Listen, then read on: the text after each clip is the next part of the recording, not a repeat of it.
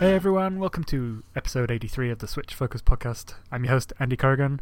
Uh, with me this week is Jeannie Wu Hi. and Andrew Brown. Hello.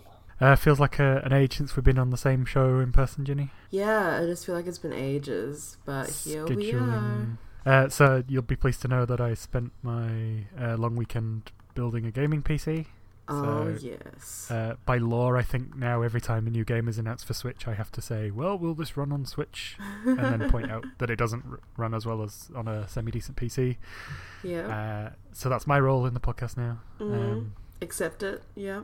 yeah, look forward to that. Uh, and I'll be going on about frame rates and Perfect. uh, Someone's got to. light lighting quantizations. I don't know. I'm making this stuff up. I still don't know what I'm doing yet. Okay, so uh, in this uh, episode, we're going to talk a little bit more about Marvel Ultimate Alliance 3, uh, Bloodstained Ritual of the Night. We're going to chat about Nintendo's response to the, the Joy-Con Drift, uh, which is the worst uh, Fast and Furious movie ever, by the way. Huh? Fast and the Furious Nintendo Drift. Jeez. except they're slow and slow to respond. But we'll get onto that. We're going to talk about uh, Super Mario Maker 2 and how uh, levels are being handled on devices, some Doom news, and then we're going to talk a bit about Fire Emblem Three Houses. Okay, so with that, uh, let's get on to our updates from the previous episode. Okay, Marvel Ultimate Alliance 3 The Black Order.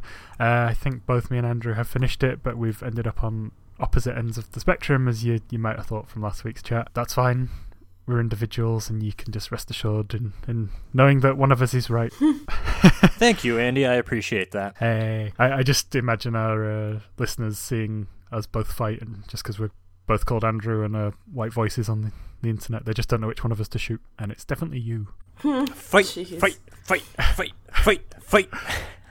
Uh, so okay, so I, f- I finished it uh, last week. I was sort of in agreement that the combat was very grindy. I still think that's the case, but I got to a, a boss fight later on. I don't want to say who because there's a, a mild twist with that one. Spoiler. Yeah, and I I sort of bashed my head against it a bit, um, and then I, I sort of came to the conclusion that I must be doing something wrong, and that's when I sort of got stuck into the uh, character stats and looking at Mhm. how my team was made up, and then I that's when I noticed that uh, a lot of the sorry some of the character abilities are better at staggering enemies than others. Basically, that made uh, Psylocke a, a mainstay in my team because she was just phenomenal at pulling that stagger meter down often in just two attacks uh, and that that sort of really turned a corner there for me um, and then it also the knock-on effect had me thinking more about how the characters synergy attacks linked up and my situational awareness of when to use them and just how different the characters are like i was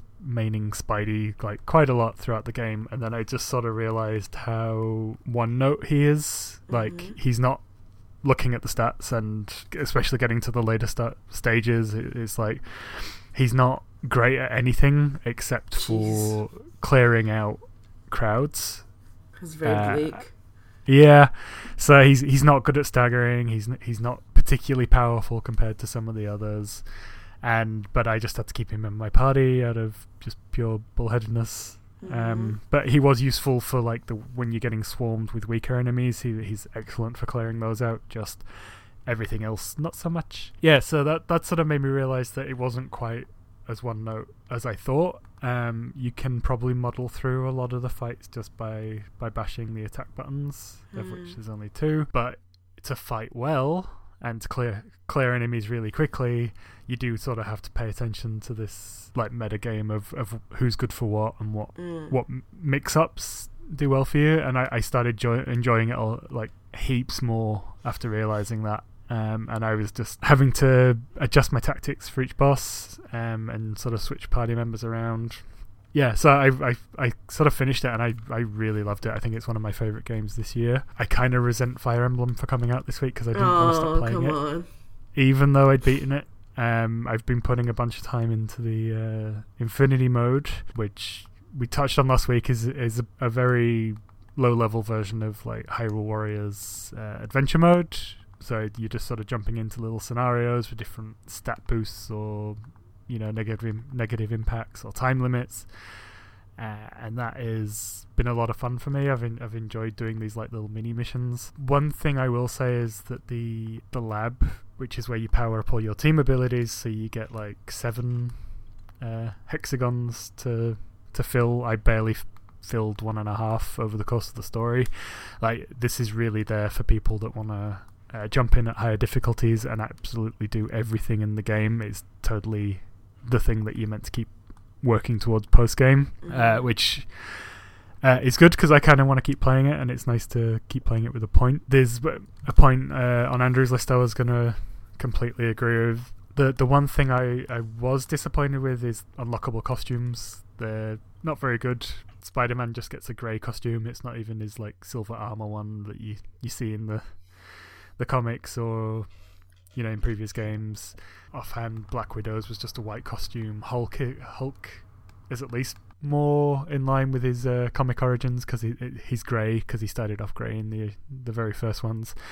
Um, but yeah, just disappointing. I thought they could have done a lot more, especially when you're dealing with a game of really colourful characters. But yeah, that was me. Um, I, I think it's definitely rough around the edges, but I, I loved it a lot, and uh, yeah, one of my favourites. So, and you have finished it, Andrew? I, I finished it last weekend after we finished recording. I'm of the same opinion right now that I was last week. This game is boring. Uh, enemies are almost uniformly meat walls, which is kind of ridiculous with some of the characters that we're talking about here. Uh, the the best example I could come to really illustrate this for people who haven't played the game in the Iron Man 2 movie, there's a scene where Natasha, Black Widow, and Happy Hogan go and they raid the enemy base and they get up in a fight with a bunch of mooks in a hallway. And mm-hmm. Happy Hogan steps up and is like, I'm just going to take one of these guys out. And he spends a couple minutes just in this boxing match with this guy while Black Widow is flying around in the hallway, taking out all the other characters. And when I'm playing this game, I feel like I'm Happy Hogan when I Oh. should be feeling like I'm Black Widow. And especially when I'm playing as a character like Thor or Hulk, and I'm fighting just random guy with gun in stupid supervillain costume. It shouldn't take me four or five plus hits t- to knock him down. Okay, they they should just die. this game does not make you feel like a superhero. Yeah, that's fair, but um, it it is very video game kind of kind of thing. I, I didn't have a problem with that. I just enjoyed moving through and combating, but, but that's fine. I did not enjoy a single moment out of this game that was outside the boss fights. The boss fights are really good. I will give the game that. It, it's all like based on stat of the fire design. There's reticles that appear on the ground. You got to make sure you're not standing in them, otherwise you will die. Or uh, just some basic bullet hell stuff that you got to navigate through. And that stuff is really interesting. And that's what a lot of the Infinity Trials are based around is fighting these bosses again under new conditions. But you still have to fight all the stuff before them with the meat wall enemies that I've just fed up with already, and I've only been playing this game for 10 ish hours. Yeah, and going to Andy's note about looking at the characters and what they are really capable of, this game throws a lot of characters at you and doesn't really tell you why you should play as any of them. It's like you start off with the Guardians who give you a basic tutorial on like the the different character archetypes you're really going to be playing with. And then once you're done with that first chapter, it throws like 10 new characters at you which without telling you what any of them really do or why you should play as any one character or which team you should be using. So you just kind of have to stumble around blindly and while I was stumbling around blindly through the different characters, I was not having a good time. And even I ended up with Psylocke on my team too because the team I ended up building was just women with swords because I thought that was cool. Uh, so I had Gamora and Black Widow and Psylocke and a new character whose name I've forgotten. She's like a vampire hunter. She's really cool too. Yeah, Uh, that was her. my She's- team. She was awesome. Yeah. So that was the team that I had, and I didn't really feel like I was doing anything wrong with that particular team, but I just I was not enjoying myself with this game. I just found it incredibly tedious. I'm done. I mean, I don't see myself ever going back to this game. I actually bought the DLC pass because I want more. I want more of it, and I want more story stuff, which I believe is coming. They say, but uh, we'll see what that amounts to. Uh, the the other thing I wanted to mention actually was um, where I, where I got to last week. We were just sort of, I was just sort of sticking with Spidey and just constantly playing a Spidey unless he got downed, and then I had to play someone else. Um, it does actually pay a lot to switch between the characters. Like once you have once you know who your your main staggerer is and you stagger someone, that's the point where you switch to someone else and then start hitting with heavy damage and stuff. And just trying to that's the part I use, trying to use these characters in these different ways. But uh, I do agree they could they could do a better job of telling you how to use them, or you know even if, if there's just a class system. Yeah, just like an icon on the character Yeah. that says what their main job in the party is. That way I can actually build a balanced party from knowledge the game provides me rather than experience expects me to get unguided. Yeah, th- those icons are on the the abilities, and then it, it took me ages to figure out what they they meant. Um, but once I did, I managed to, to blitz through the rest. So I thought the icons on the abilities, I thought all they meant was opening up the side doors that you come across where you need certain character combinations to open the doors. I thought that was what those icons meant. I had no idea they actually meant anything else. yeah, what one in particular means means stagger, which is is kind of key, but not not key to everything. But uh, yeah, uh, so yeah, that's fine. We're the two Andrews on polar opposites there, but it's like he's my evil clone. It is like a comic book. and Andrew, you've got a Bloodstained Ritual of the Night on here. Does that mean you've finished it? Yeah, I finished that last weekend as well. This really is, as I described it about a month back when it first came out, just the successor to the Game Boy Advance era Castlevania games. I think that's both its strength and its weakness. Uh, if that's what you're looking for, if you're a fan of those games, I think you'll enjoy it. If you missed those games and you're where game design is at now and you don't have that background and that nostalgia, then this game is probably going to do nothing for you. And whichever camp you're in, I don't think this game is going to really stand out that much for you because it doesn't do anything to stand out. so it's it's it's a disappointment, but I did manage to get through it in spite of all the technical problems.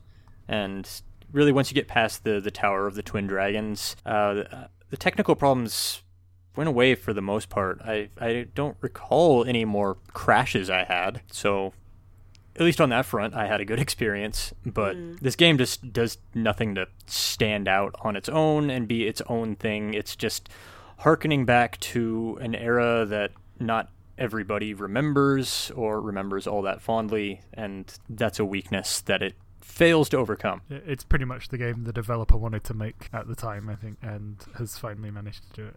Hmm. Yeah, and like all these games like that, like Yooka-Laylee and Mighty Number Nine, whatever it's called, like Yep. all those games are that same thing, and like the world thought they wanted these games, not reali- realizing that they had moved on.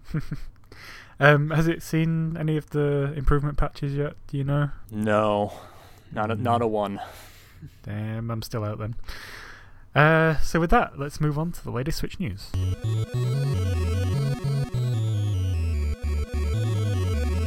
Okay, Nintendo has finally responded to the the big Joy-Con drift scandal, I guess. Uh, they uh, issued a statement saying that, of course, they'll repair Joy-Cons for free if people are having issues. Uh, it seems to be US only, or it was when I saw that that news piece. Mm. Are you going to take advantage of this, Andrew? I really should. I've got my old Pro controller and my old Joy Cons just sitting in my travel case just because it's a convenient place to keep them. I should really send them in and get them fixed. It wouldn't cost me anything. Uh, it wouldn't even cost me time, but I just, like I said last week, I'm just lazy. So if somebody wants to go onto the Nintendo support site and fill that form out for me, I would appreciate it. uh, there's a news item on here I did miss. Uh, apparently, uh, downloaded Super Mario Maker 2 levels will get deleted from a player's storage on their device uh, when they're deleted from the online portal. That seems like a mistake or a bad idea. Is it at least triggered by like the the creator deleting it?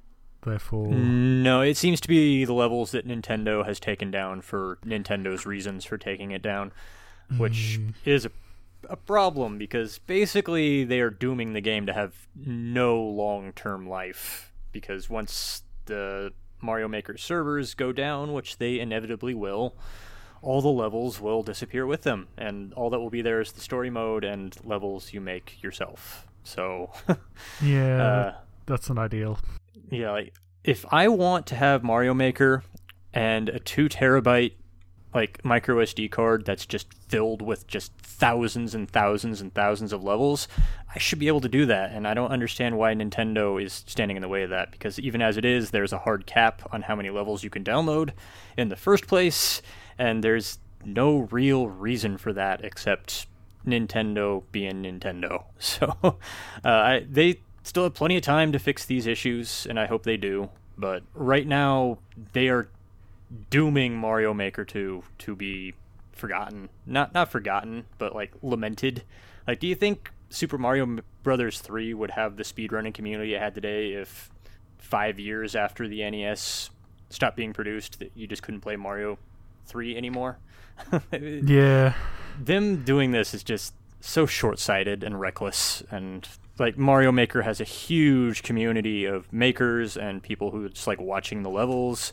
So there's still plenty of time for the community to react and hopefully get Nintendo to change this stuff, but right now it's not looking real great. yeah, they, they need to sort that out. Uh, it's just sort of like a weird level of control they consistently want to keep hold of, and it's just stuff that would benefit their Yeah. games if they just listened. I, I kind of get it because like you know if somebody uploads like a level with like a, a swastika or something in Oh, it they yeah. want to get rid of that and then they don't want that level just floating around on other people's hard drives I, I understand that's the reasoning behind being able to delete levels off of people's personal storage devices but I think that's punishing far too many people for uh, an example that wouldn't happen that far reaching so yeah, I, I they need to undo this. Mm, Classic baby out with the bathwater tactics. Um, now, midway through that uh, chat, you nearly gave me a great segue into the next news item. uh, Doomed. It's uh, Doom 1, 2, and 3 surprise launched uh, alongside QuakeCon uh, on Switch and other platforms.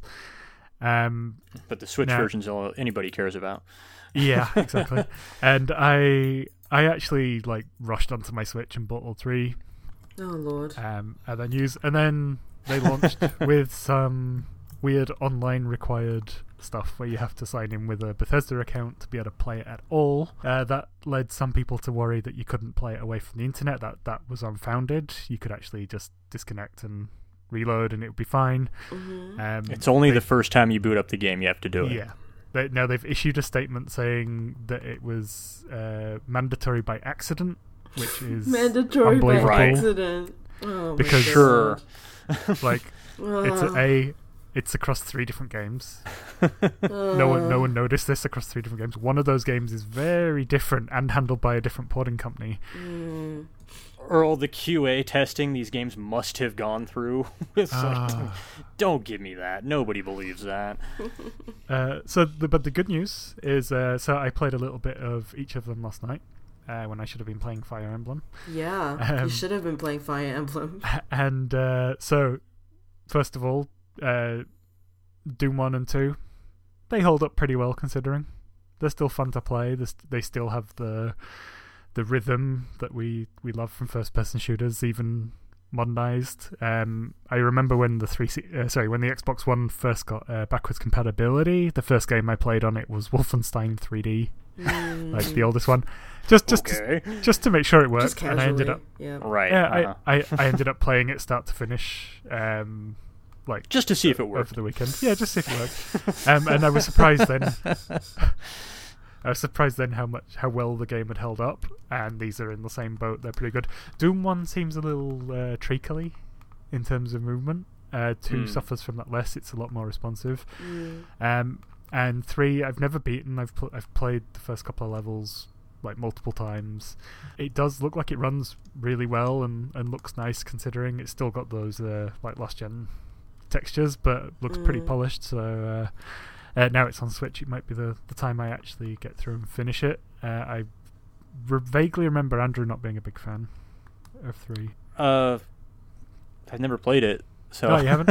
Oh, I No. must be thinking of someone else. I'm interested in these games, but like I, I knew I, I'm not going to play them immediately, so I'm just going to wait for them to be on sale. Because especially Doom One and Two, f- they're on sale for or they retail for five bucks, which is great. That's that's nothing. But I know if I wait, I can get them for two or three bucks. So Yeah, that's fair. Um, and there was also rumours that Doom 64 could be likely. I think it was listed on another store. That that'd be cool because I think that was a good version. it got a PEGI rating, but only for the PlayStation 4, which would be really weird if Yeah. Doom 64 didn't come to the Nintendo Switch. But I, that's probably just weirdness with the PEGI approval process, and I would not be at all surprised if Doom 64 comes as well. Doom 64 is excellent. It is. Yeah. It was Doom 3 before there was Doom 3. Uh, also, give us uh, the Doom SNES port, you cowards. It's terrible, but I want it. okay, with that, let's uh, move on to what we've been playing this week. Oh yeah. Time to suffer.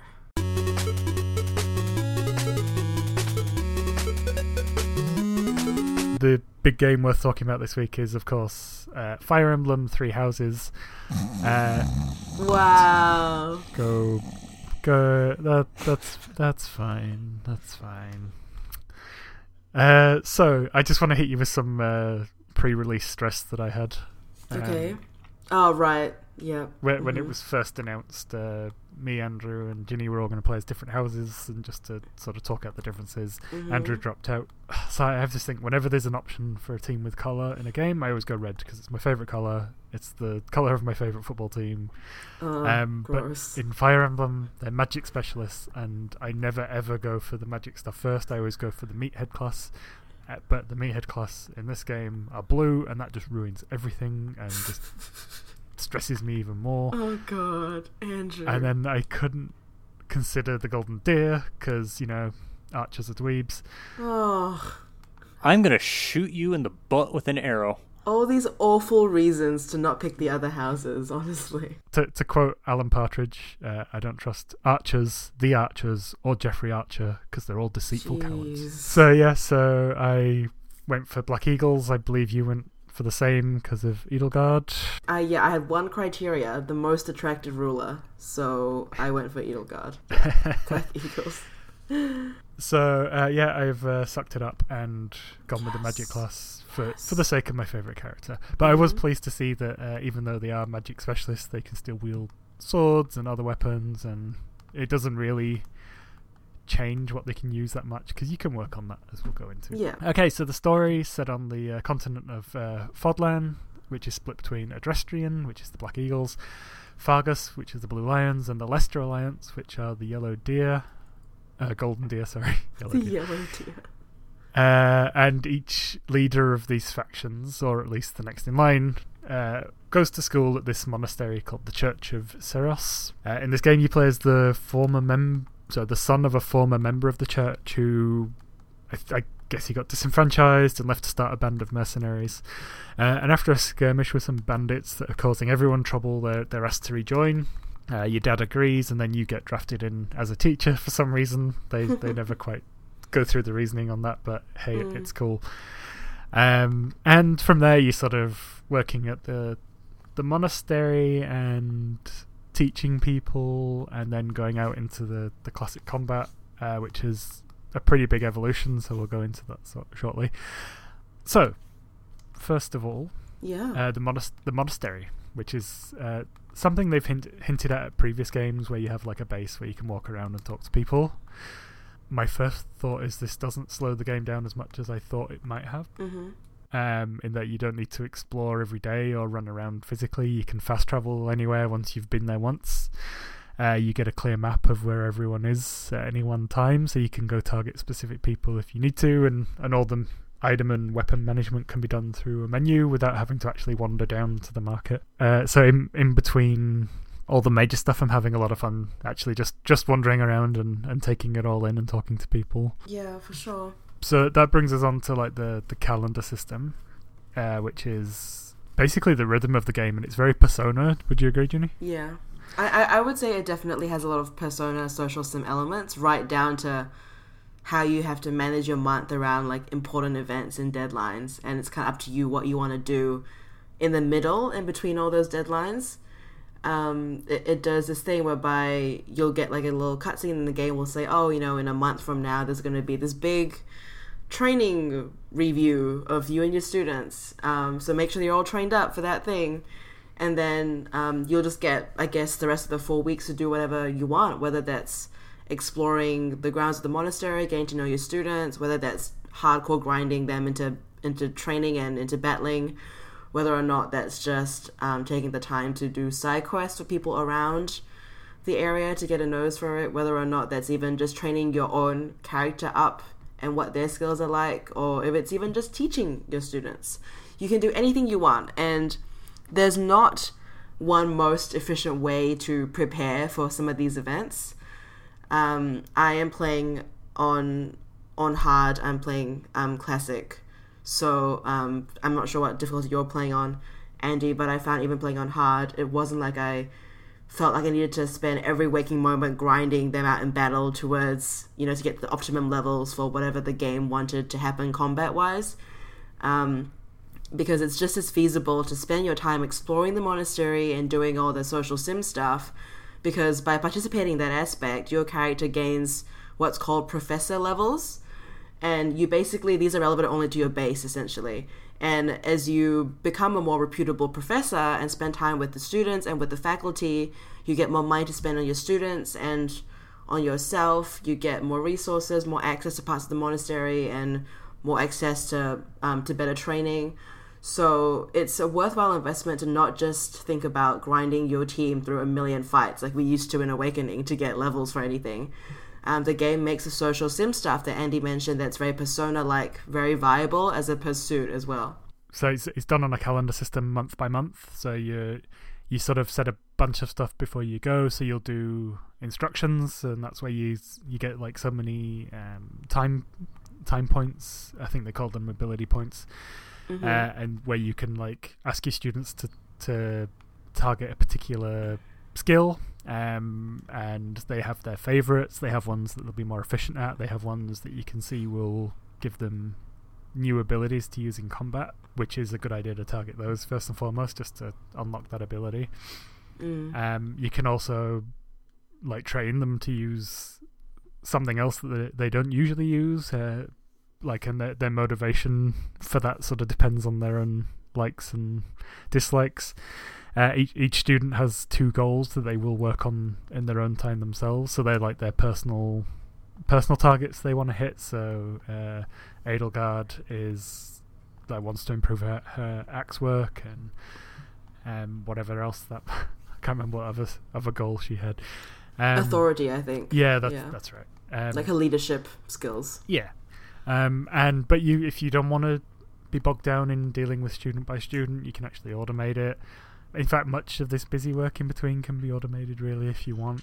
Um, it's up to you how much you engage with it because things do tick along without you. Just I th- you have a better chance of tailoring it how you want and more Mm. effectively doing it yourself. You can set team tasks uh, where you pick two characters to uh, work together to do like a chore around the monastery, and that will teach them new skills. So some of them will learn more about horse riding or flying the Pegasus, um, or Gardening. yeah, gardening just hel- helps with other like resilience and things like that, and and gets you some cool items to use to craft stuff later. Um, if you are spotting weaknesses in your in your party, you can try and uh, recruit people from other houses by uh, scaling up your own teacher level in certain ways or hitting other goals, um, and then they'll be more enough happy to come and join you.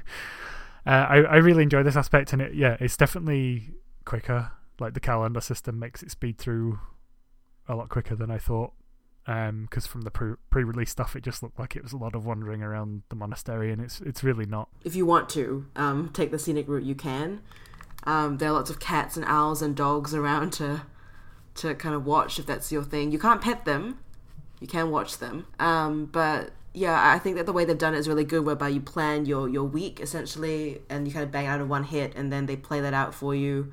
You don't need to, to do day by day, so it's a, a good mix for someone like me who likes the social sim stuff, but also wouldn't want to do it wouldn't want to run my town Animal Crossing style. Like if I wanted to play like a farm simulator, I would play Stardew Valley. I wouldn't want to play Fire Emblem um, Three Houses. So the way that they spread it out, I think, is really Persona inspired, and it's done really, really well for a franchise that hasn't really integrated this stuff successfully at all in the past. So I think it's done a really good job.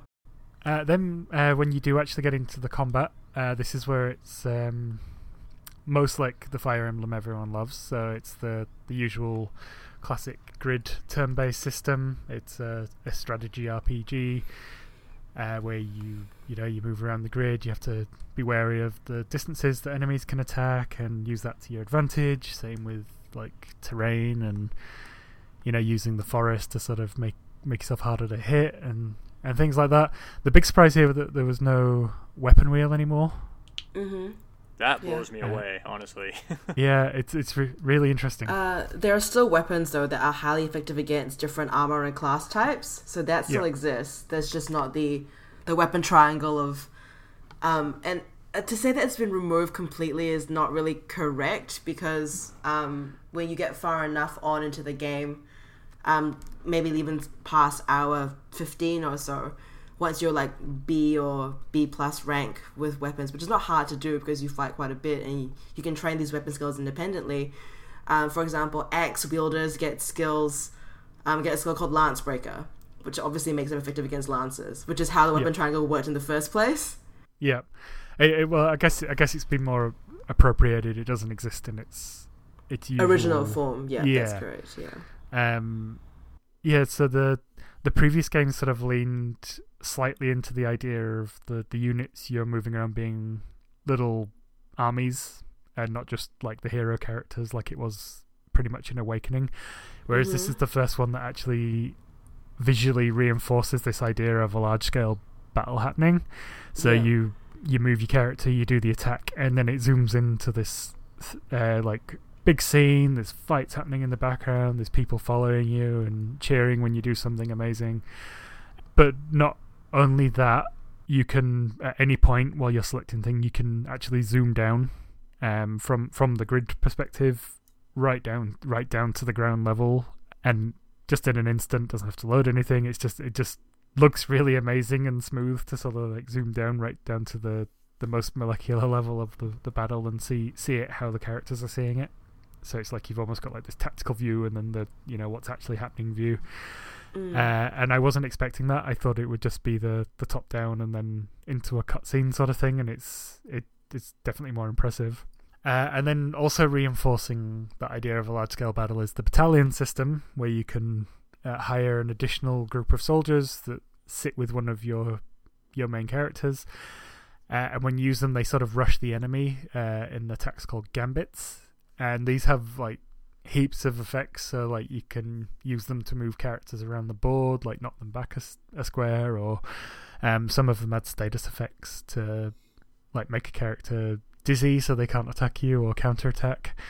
Um, that system's really cool, and uh, so far it's been fairly good when there's been like I- I'm hesitant to call it a boss boss fight, but you know, uh, like a more powerful unit. It's been a Right, good way to right. deal with those yeah. for me hmm that's about where I am at the moment. Like I, like I said before, I'm I'm still only really early in. Ginny's in uh, like hour eighteen, um, so I'm I'm pretty sure uh, this has expanded even more for her. Yeah, um, the, the combat really does go a lot of places. I think they even in hour eighteen, I'm still kind of being drip fed more interesting information about how uh, terrain can work in this game. Um, but uh, for those that have played a lot of Fire Emblem games, um, you will you won't exactly be approaching this. It's not going to feel like a whole new beast. It'll just feel like they've streamlined the existing experience, but not not at the expense of the of the combat difficulty. If you're a masochist like me and you always want to play on hard and want your teammates to die and really feel the pain, that will still happen. Um, that is still something which can happen. But um, there is a mechanic which I'm going to mention, which I don't think Andy might have encountered yet at this stage, but it is a big part of of the combat. It's also in all the reviews so far. There's something called uh, like a the Dragon Pulse um, from, if you guys remember what happened in Fates and Conquest, the uh, mysterious dragon skills that everyone had. Um, you can use this pulse and you can essentially rewind to an earlier point in the battle. So let's say you've made a move. This is a limited use thing, obviously. if say you've made a dire error and it's all kind of gone downhill from there, and you know that if you just hadn't moved your archer in that spot, and they hadn't been exposed to this, or you know you hadn't lost the character right then and there, you would have made it through, for example. Or if you're in a tight timed map with uh, only a couple of turns left, and you and you turned and you sort of are ending turns to lure the enemy in, you end one too many, and now you're on the short end of the stick. You can rewind to an earlier point in the battle of your choosing before all kind of goes wrong and replay from that point on. So that in itself is really exciting. Um, I found that I've used it sort of as a I've used it to su- to supplement my high risk high reward playstyle. Um, so if I if I gamble on a turn with Edelgard and I see that both and you know the predictive combat meter says Edelgard and the boss are both gonna die, um, I go all right, I'll coin toss it. And um, if I'm unlucky and Edelgard dies, then I, I rewind using the pulse and I bang at it again. And most of the time, the second time around, I come out on top because that's how the odds work in this game. So I use it to supplement my high risk high reward playstyle. Other people might use it to find other alternative strategies because obviously there are things on them. There are terrain that will, you know, as with the other games, teleport you around, warp you around to unknown places. And if you're on a tight time map, you don't really know where all these new areas lead to. Um, once you figure it out, you can rewind back to an earlier point in the game and in the battle, sorry, and actually stick the landing this time. So I find that an interesting mechanic, um, and I've really enjoyed using it sparingly. Um, but I have found it valuable, and I do find it fun. I, I, I quite like that you can rewind to a to an earlier point and try a different strategy if you like. If you want to run different strats with your team, you can use it that way too. It's really up to you if you want to use it or not. It's optional. And yeah, no, I like that innovation for the combat. I'm enjoying it. Um, and just to clarify, because you did ask earlier, but I, I didn't get a chance to answer. Um, I'm playing uh, normal difficulty, but with permadeath. Yeah, permadeath is the one. Yeah, that is the way to do it. I'm I'm determined to like make a mistake and live with it. Except, you know, even if the rewind thing doesn't work out for me. Everybody hurts. Cool. Uh, that's all I've got at this point. Um, I assume you haven't hit the the big event yet that changes everything. Um, I am coming up onto it. Like I've the the plot kind of shoves you in a direction whereby stuff is escalating very very clearly to all Yeah. and sundry, and the kind of signposts something is wrong in giant neon lights, and like the, even the kids themselves get more fatalistic about their futures, and you're like, oh, this is kind of going to a dark place. Um, but no, I've I've really enjoyed it. Really, the more you play, the more you engage in the social sim stuff, the more options and avenues combat wise open up to you. Whether that's recruiting new people to supplement your house's roster. So as Andy said, uh, the Black Eagles are very very initially full of chock full of magic users, and while you can reclass, that often takes time, effort, seals. Um, when you can easily supplement your retinue by just recruiting someone else that you fancy from a different house. Um, and as far as I've encountered yet, there's no bad blood from Claude or Dimitri or the other leaders if you do recruit someone like that. Because these kids are all at school together. Like, really, you're kind of playing Hogwarts boarding school here. You're not really playing life or death games, essentially, quite yet at this stage of the story. So, I've enjoyed that freedom. I've really enjoyed being able to build my own team the way I want it. And um, I am pretty happy so far. The romance sim stuff that I've dealt with and I've gotten reasonably far in um, because I've just been determined on that front. Um, doesn't have any of the weird petting that they had in um, in a, in Awakening that was really really strange and kind of no like blowing into the mic to simulate anything weird like the the worst it gets is I sit down and have tea with someone that I fancy, and we have a nice conversation, and they say, "What a great time!" So it's nothing creepy. I've not encountered anything creepy and untoward currently. Um, so I think it's it's it's handled all of its kind of mishmash of aspects, social persona dating stuff and the combat stuff really well considering how many innovations and how many evolutions of the existing formula they've kind of tacked onto this one. So I'm enjoying it. I'm going to keep playing this all of this week, and um, I think Andy probably will too. Yeah, I'm I'm, I'm enjoying it, but I haven't played enough to really say one way or the other whether I'm enjoying anything but the combat at this Yeah. point. So yeah, um, yeah. So that's it. We'll we'll fill you in on that when we've got more progress to make. Uh, maybe after we hit the big event in the game. So just one more thing though on the relationship dating sim front, so I am going. I'm playing a, a character who's a woman. Um, I'm playing the, the the mercenary who is a woman, and I'm also going to romance um, characters who are women, um, as that is my prerogative, and I can do that. And that so far is fine. Um, but I have. I'm not playing a male character. I'm not going to pursue a male romance, but I've definitely seen a lot of material out there already um, about the the woeful lack of, I suppose, meaningful male male intimacy in terms of the relationships available in this game. I know that one of the options for sure um, is someone that you can pursue a full social link romance with, um, up to the S rank, which is essentially what the romance "we're getting married" kind of rank is in Fire Emblem. But um, the game kind of chickens out at the very last minute and goes, "Kidding, you guys are great friends. Enjoy that one. You guys are just buddies." So that is not good. That is bad. Um, don't like that at all.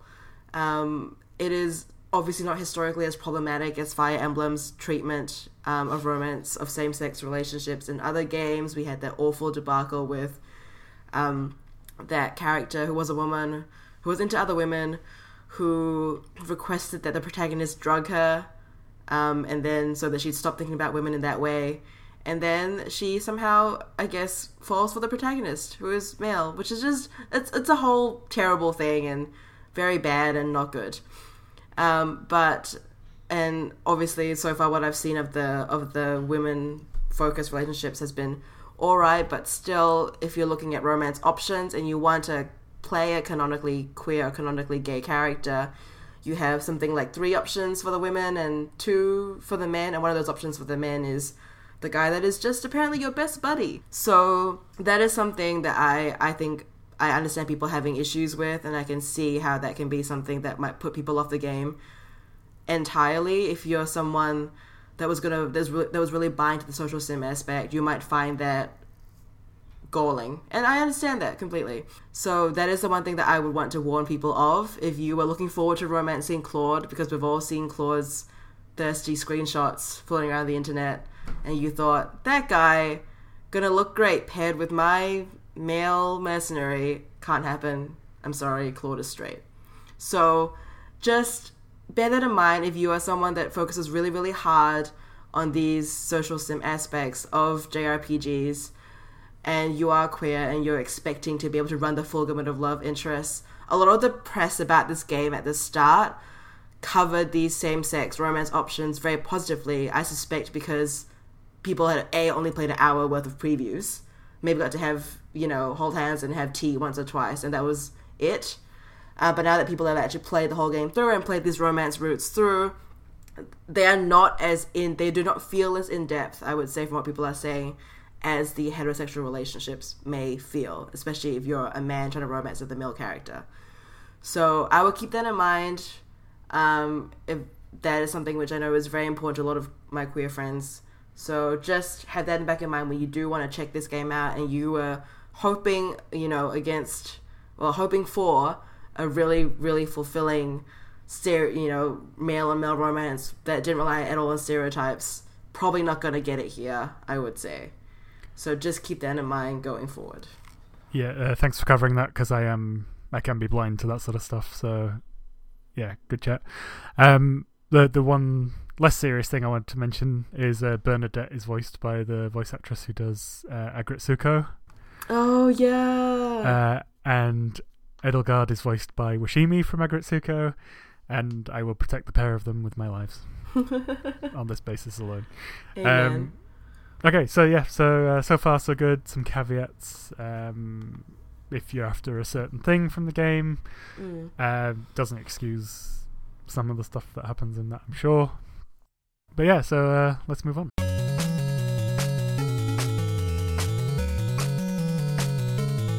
Okay, guys, what are we playing this week? Andrew, is that were you? I'm going to be playing Attack on Titan 2 Final Battle, which is an expansion for a game I played last year. And I'll also be playing a strategy game, so there will be a big strategy extravaganza in our next episode. Mutant Year Zero Road to Eden Deluxe Edition is out Tuesday. Oh yeah. I'll be picking that up Cool. as well. Th- that game looks absolutely my jam as a mixture of stealth and uh, turn-based strategy. Um, I've heard it's very difficult. Yeah, Um, I hope it's a good Mm. port on the Switch. I'm, I'm kind of taking a gamble on getting it on this platform, but we'll see. Yeah, I would like it, but also it's on uh, Game Pass on both Xbox and on PC, and I could play it on my new Ah. PC, so maybe I'll try it there for free before I delve in. But uh, yeah, it totally looks like my sort of thing, and if it wasn't for Fire Emblem, that would be a day one for sure. Uh, Ginny, what are Mm. you playing? I am definitely just gonna keep chugging along on Fire Emblem, and I shelved Bloodstain for a while because I got really busy, but I do still 100% complete that. And Andrew being down with it has motivated me, so I'm gonna try that. And then once all that's wrapped up, I will go back to Dragon Quest Builders and the Cult of Building, which has absorbed my soul. Yay! nice. I'm going to be playing Fire Emblem for the next Infinity, uh, especially Yeah. considering how little progress I've made this weekend. Um, also, uh, I had hoped to have played some of uh, Wolfenstein Youngblood, Mm, that's Uh, but right. I was yeah. I was off work and unable to pick up my copy, so I'll be getting that this week, and hopefully I'll have some impressions for you next week.